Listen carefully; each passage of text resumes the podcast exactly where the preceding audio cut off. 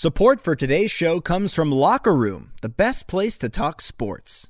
Make sure to follow me on Locker Room at Jake Reiner, and I'll invite you to chat on my weekly baseball room, uniquely titled Meeting on the Mound. Download Locker Room for free on the Apple App Store today and join the conversation. You know, my stomach dropped when I looked in and saw my jersey hanging uh, in the athletics locker in Cooperstown at the National Baseball Hall of Fame and then my uh, Indians jersey is in the National Jewish American History Museum, and, and that's pretty incredible too. So it's it's it's just humbling.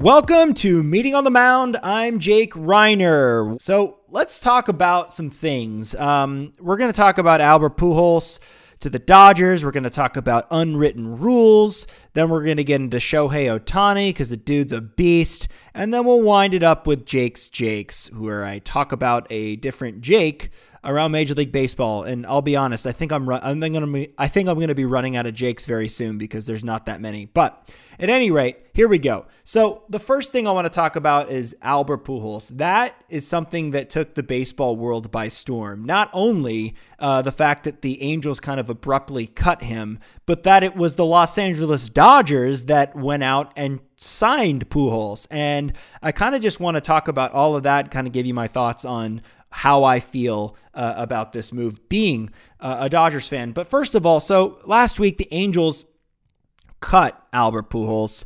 Uh, it it was sort of a decision that they made because Pujols has, has been on the decline uh, in Anaheim for uh, quite some time now. He was off to like a 198 start, and I think they wanted to uh, play Jared Walsh a little bit more at first base, sort of his natural position. And Walsh has been tearing it up this year, so that made sense. And it just didn't seem like Pujols really had a spot on the roster anymore. And so they kind of got rid of him. And it, it, it kind of came out that uh, Joe Maddon, the manager of the Angels, uh, came out and said that there was a little bit of a, a rift there. Um, we heard reports that there was some sort of argument or screaming match or something like that. But uh, Joe Maddon essentially said that Pujols said he didn't want to be a bench player of any kind, and that was the reason why uh, they parted ways, or one of the reasons, I should say. Well, it kind of was weird when the Dodgers signed him because if you've been following the Dodgers, you know that Max Muncy is their everyday first baseman. And at the time of the signing, the Dodgers still had Corey Seager on the roster. So there really wasn't a starting role for Pujols anywhere. And keep in mind, this is a National League team, obviously, so no DH. So when they signed him, it sort of sparked some, you know, sort of interesting storylines, I guess you could say, as to if Pujols wanted to start every day, why did he join the Dodgers? I have a couple thoughts on that because when Pujols was introduced to the Dodgers on Monday, he said that he never said what Joe Maddon said he said about uh, not wanting to be a bench player of any kind. Pujols actually said something to the contrary, which was is that he was open to having any role on the Dodgers that they wished, and whether that meant you know, coming off the bench in a late inning a pinch hit spot or a spot start at first base or just to be a mentor in the clubhouse, um, he was willing to do that. So it sort of made me think all right, it's a he said, he said, right? Who are you going to believe? Somebody's lying. Honestly, and this is just my take on this whole matter, I think Pujols was sick and tired of being a bench player for a bad team. The Angels are not great this year. Their pitching is not good. Their offense is good. It always is. I mean, when you got Mike Trout, Justin Upton, uh, Anthony Rendon, Jared Walsh, I mean, this is a stacked offense but their pitching isn't good. And I don't think that Pujols wanted to spend potentially his last season. We don't know if he's going to be coming back after this year on a bad team that's, by all accounts, probably won't make the playoffs. And if they do make the playoffs, they'll be eliminated. So I think that Pujols wanted to play. He wanted to be, I mean, first of all, he wants to be a starter who wouldn't want to be a starter if they're a major league player? But if he couldn't be a starter on a team, on another team, he'd want to play for a team where he'd get another opportunity to win a ring. And I don't know if you remember this far back, but Pujols has two rings, one of them in 2006 and one of them in 2011, which he won with the Cardinals. And the Angels never even came close to giving him another ring. Now, with, you know, let's just call it for what it is. Pujols wasn't really that good in Anaheim. I mean, he he won 3 MVPs in St. Louis in his 11 years there and he never even came close to having any type of season that resembled that in Anaheim. He appeared in 10 All-Star games, but only appeared in one All-Star game as a member of the Angels. He has 667 career home runs and 3,254 hits. So he's a first ballot Hall of Famer. Every, you know, everybody everybody that has a brain and, and watches baseball knows that. But in his nine full seasons with the Angels, he batted 258 with a 761 OPS and a 109 OPS plus. OPS plus kind of measures uh, based on ballpark and, and difficulty and, and all of that. I don't really know all the math that goes into it, but essentially 100, uh, 100 OPS plus is the average. And so Pujols was at 109, which is slightly above average. He also never reached an OPS of 900 in any of the seasons he was with the Angels. And like I mentioned, only one All Star appearance, which was in 2015. Now you compare that to his years in St. Louis, and it's just off the charts. In his 11 years as a Cardinal, he again three MVPs, two World Series, but also batted a career 328 with a with over a thousand OPS and an OPS plus of 170. So clearly a much better player as a member of the St. Louis Cardinals. My thoughts, though, as a Dodgers fan, I think this is a great move for them, given the fact of how the team is looking these days. They are banged up. They are worse for wear and they also suck at hitting left handed pitching.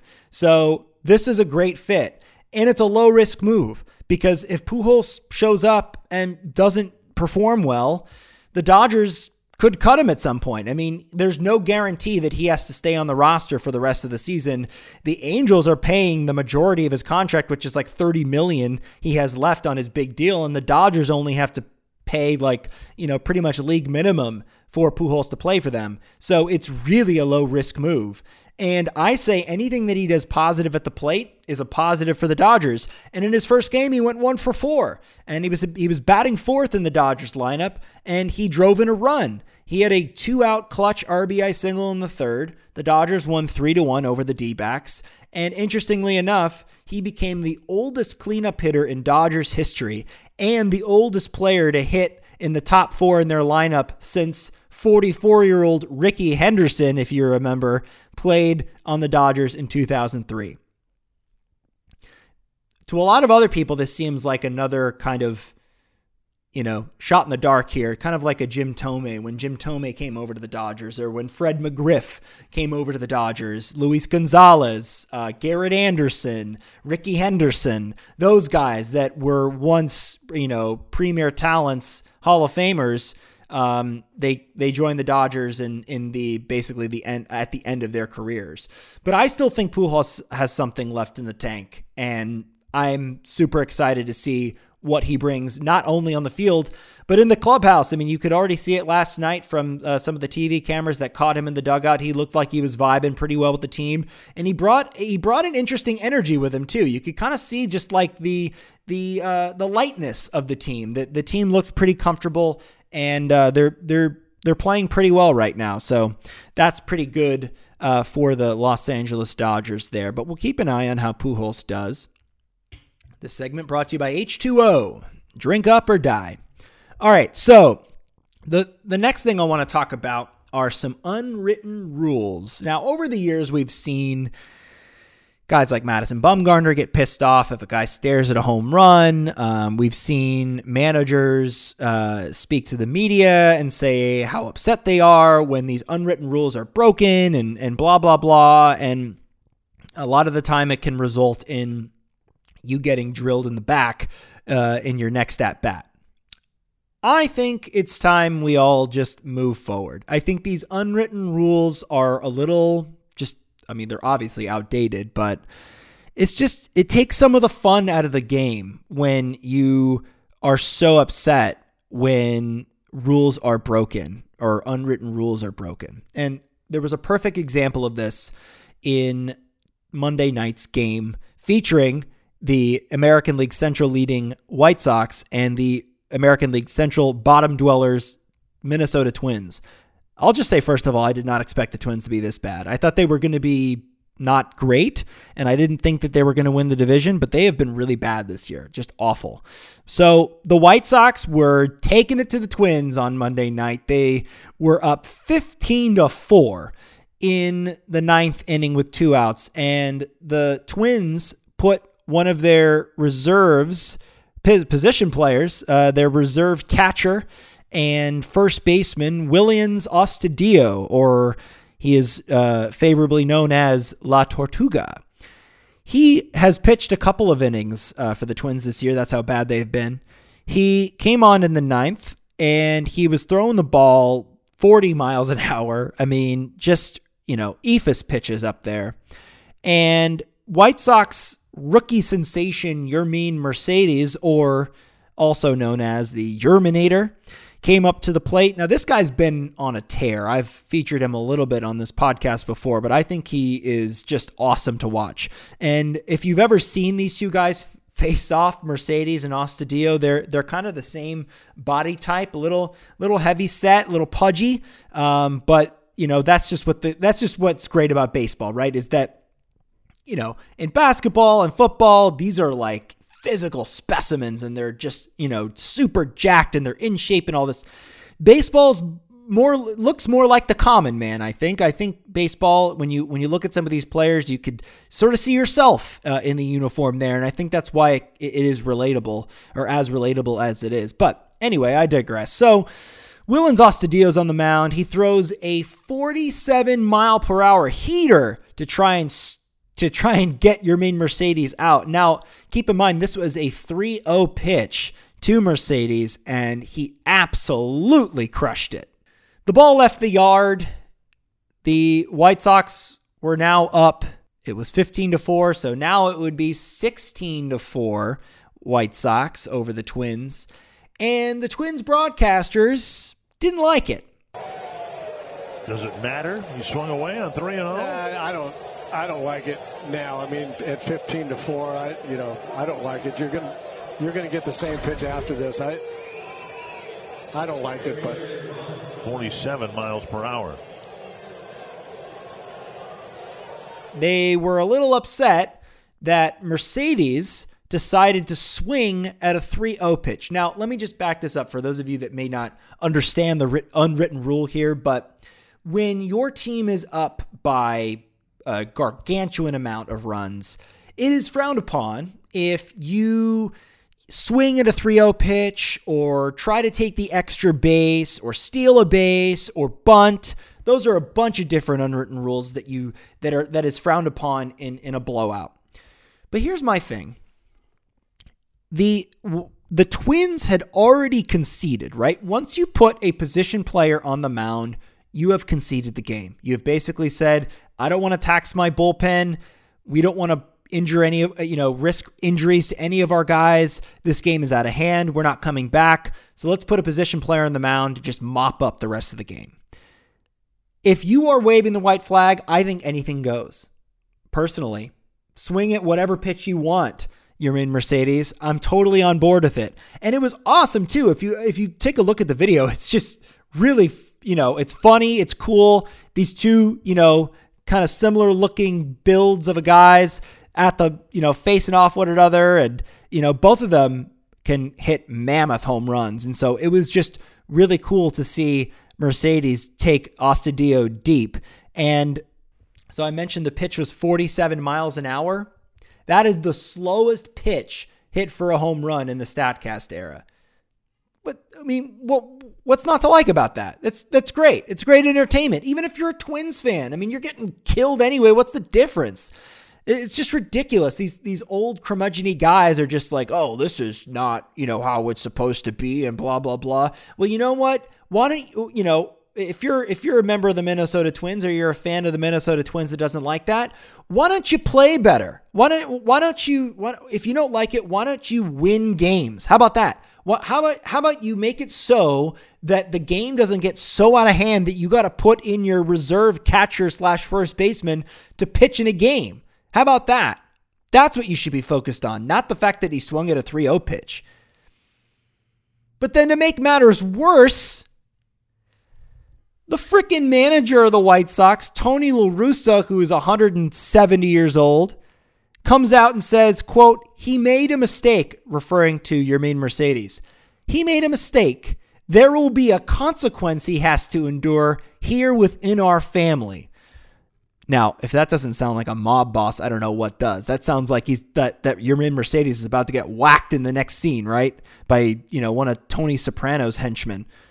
This is ridiculous the the fact that the White Sox manager, I mean, this is this is this is like when um, Fernando Tatis Jr. hit a grand slam on a 3-0 pitch um, when they were murdering the the Texas Rangers last year, and I think it was like Eric Hosmer came out, who was who is Tatis's teammate, and said, you know, we'll, we'll talk to him, we'll make sure he knows. Like, no, like no, if if you have a chance to hit a home run in a major league game Freaking do it. Just who cares? It's entertainment. It's fun. This is insane. Um, so I, all I have to say about this is just like let's just get rid of these unwritten rules. They're just stupid, and it just makes the game less fun. Um, and I, I just don't I just don't like it. And, and and to be fair, because I know that the Dodgers have complained about things in the past. I'll criticize them right now. There was a there was an example of uh, something that happened against the Angels last week where the Dodgers were killing the Angels. They were up 13 nothing, and the Angels Taylor Ward comes up and bunts off of Kershaw. Lays down a bunt down 13 nothing to get on base. Kershaw wasn't happy about it. Dave Roberts wasn't happy about it. He even said so after the game typically I am in favor of the Dodgers. Like, you know, I, I, support the Dodgers. I'm a Dodgers fan. You know, I, I I'll stand by the players. I love this team and rooting for them my entire life. But I was 100% against this reaction to this. Because in this game, if you're down 13 nothing, what, you know, if you're trying to come back, what what do you need to do? You need to get on base. So what did Taylor Ward do? He laid down a bunt to get on base. Now, it didn't end up working out for him, but the Angels did actually come back in that game and almost won. The Dodgers ended up winning that game 14 to 11. I was there actually at Angel Stadium and I watched that. And at the time when when Taylor Ward bunted, I was like, that's weird. They're down 13 nothing. That's kind of strange. But then I thought about it and I was like, wait a second. If you want to come back in that game in a major league game, you've got to get on base. You're not going to come back hitting solo shots. And it's to me it's it's just it's just ridiculous. I think we need to take a deep breath when it comes to these unwritten rules and just play the game. Just win. That's all that's all anybody cares about. Win the game. Doesn't matter how you do it. Just do it. Moving on. I know everybody's talking about Shohei Ohtani, but I feel like not enough people are talking about Shohei Ohtani. This guy is absolutely insane. I mean, what he's been able to do, like I've said before, we haven't seen since Babe Ruth. And I even think that Ohtani does it better than Babe Ruth because Babe Ruth started out as a pitcher, became an outfielder. Ohtani is doing both. We've seen Ohtani play the outfield, but he's he's mainly DHing and he's pitching. So when he's not pitching, he's in the lineup. And right now, as of Tuesday, while we're recording this, he leads the majors with home runs in thir- with 13. He also has a 925 OPS and a 149 OPS plus. Oh, by the way, on the mound, he's 1 0 with a 2.10 ERA and a 209 ERA plus, and his strikeout per nine is 14. what more do you want? Unfortunately, the Angels stink, and here we go again with another once in a lifetime talent being wasted in Anaheim because they can't figure out how to put a winning team on the field. It's ins- it's it's infuriating. If I'm an Angels fan, I'd be so upset. I I mean, as much as I love watching Shohei Ohtani and Mike Trout, this team is never going to win a World Series. Not unless this front office takes responsibility and actually signs some really decent pitchers or even develops pitchers in their farm system, figure out a way to do some to do it differently. Artie Moreno's been the owner there for how I don't know how long, but the dude is just not a good owner. It's just not. That's the bad news. The good news is that Ohtani is just tearing up the league. And it's and he's not getting these cheap cheapy Charlie home runs. These are mammoth shots. These are balls that are that are 115 miles an hour off the bat and pitchers can't really throw it anywhere. He can hit a home run wherever you throw the pitch. You can take a look at some of the footage, but he's hit home runs that are, you know, balls that are right at the the bill of his batting helmet and at the tops of his shoes. I mean, he really can do it all. And it's really, really cool to see. And what's also really cool is the fact that he's the healthiest he's ever been. You know, he he's a he's a pitcher that was was coming back from Tommy John surgery, and I'll be honest, I I thought, you know what, he's a good hitter. Let's just keep him at DH. Don't mess with the pitching. It's not going to work. Well, this year he's proving everybody wrong, and he's actually pitching well, and and he is one of the Angels' best pitchers, uh, starting pitchers. Um, unfortunately, the rest of the staff is very unimpressive. Dylan Bundy has been awful this year. Uh, Andrew Heaney is overrated. Um, so Shohei Ohtani is one of the one of the bright spots for the Angels, uh, especially now with Mike Trout with an injury. Don't know how long he's going to be out, but I'll continue to update you guys on Shohei Ohtani because I just think that not enough people are paying attention to him, and that's partly due to the fact that he's on a bad team. Last but not least, let's talk about Jake's. This is a uh, fun little segment that isn't sponsored yet, but hopefully uh, someone will pay me money to keep sponsoring it because I like it. Um, unfortunately, I think by the time we get a sponsor for this segment, we will have run out of Jakes to talk about, but maybe we can recycle some. So, this is a segment where I just talk about a different Jake in Major League Baseball. Jacob still counts. So, we did Jacob DeGrom, we did Jake Marisnick, and by the way, once we did Jake Marisnick, he uh, destroyed the Dodgers um, as a member of the Cubs, and so I, I feel partly responsible for that. But I think this Jake is not going to impact the Dodgers until maybe if he ends up being in the World Series and they and he's on the World Series roster as a member of the White Sox. I'm talking about Jake Lamb. He's still in the league, everyone. Jake Lamb plays for the Chicago White Sox. Let's just give you a little little background on Jake. He's 30 years old, but he's turning 31 this year. He was born in Seattle, Washington.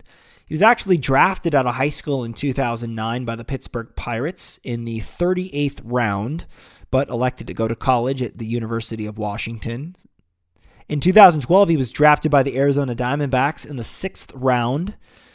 And Jake Lamb is a first baseman slash third baseman, throws right, bats left. He's got a lot of pop. He spent the majority of his career with the D-backs. His best seasons, though, uh, first of all, starting out in 20 in 2016 was kind of his breakout year. In 2016, he hit 29 home runs and drove in 91 RBIs. In 2017 was arguably his best season ever. He was an all-star. He hit 30 home runs and drove in 105 RBIs, and he was a part of that really good D-backs uh, wildcard team that got swept by the Dodgers in the NLDS. So he was good. Um, unfortunately for him, there's been a lot of injuries. So in 2018, he had shoulder surgery, missed the majority of the season. 2019, he had a quad injury, missed the majority of the season. In 2020, um, he didn't really play that well. And the D backs designated him for assignment. But then he got picked up by the Oakland A's. And recently this year, um, he joined the Atlanta Braves in spring training, but he didn't he didn't perform well, so they cut him. And then in March, he signed a deal to play for the Chicago White Sox.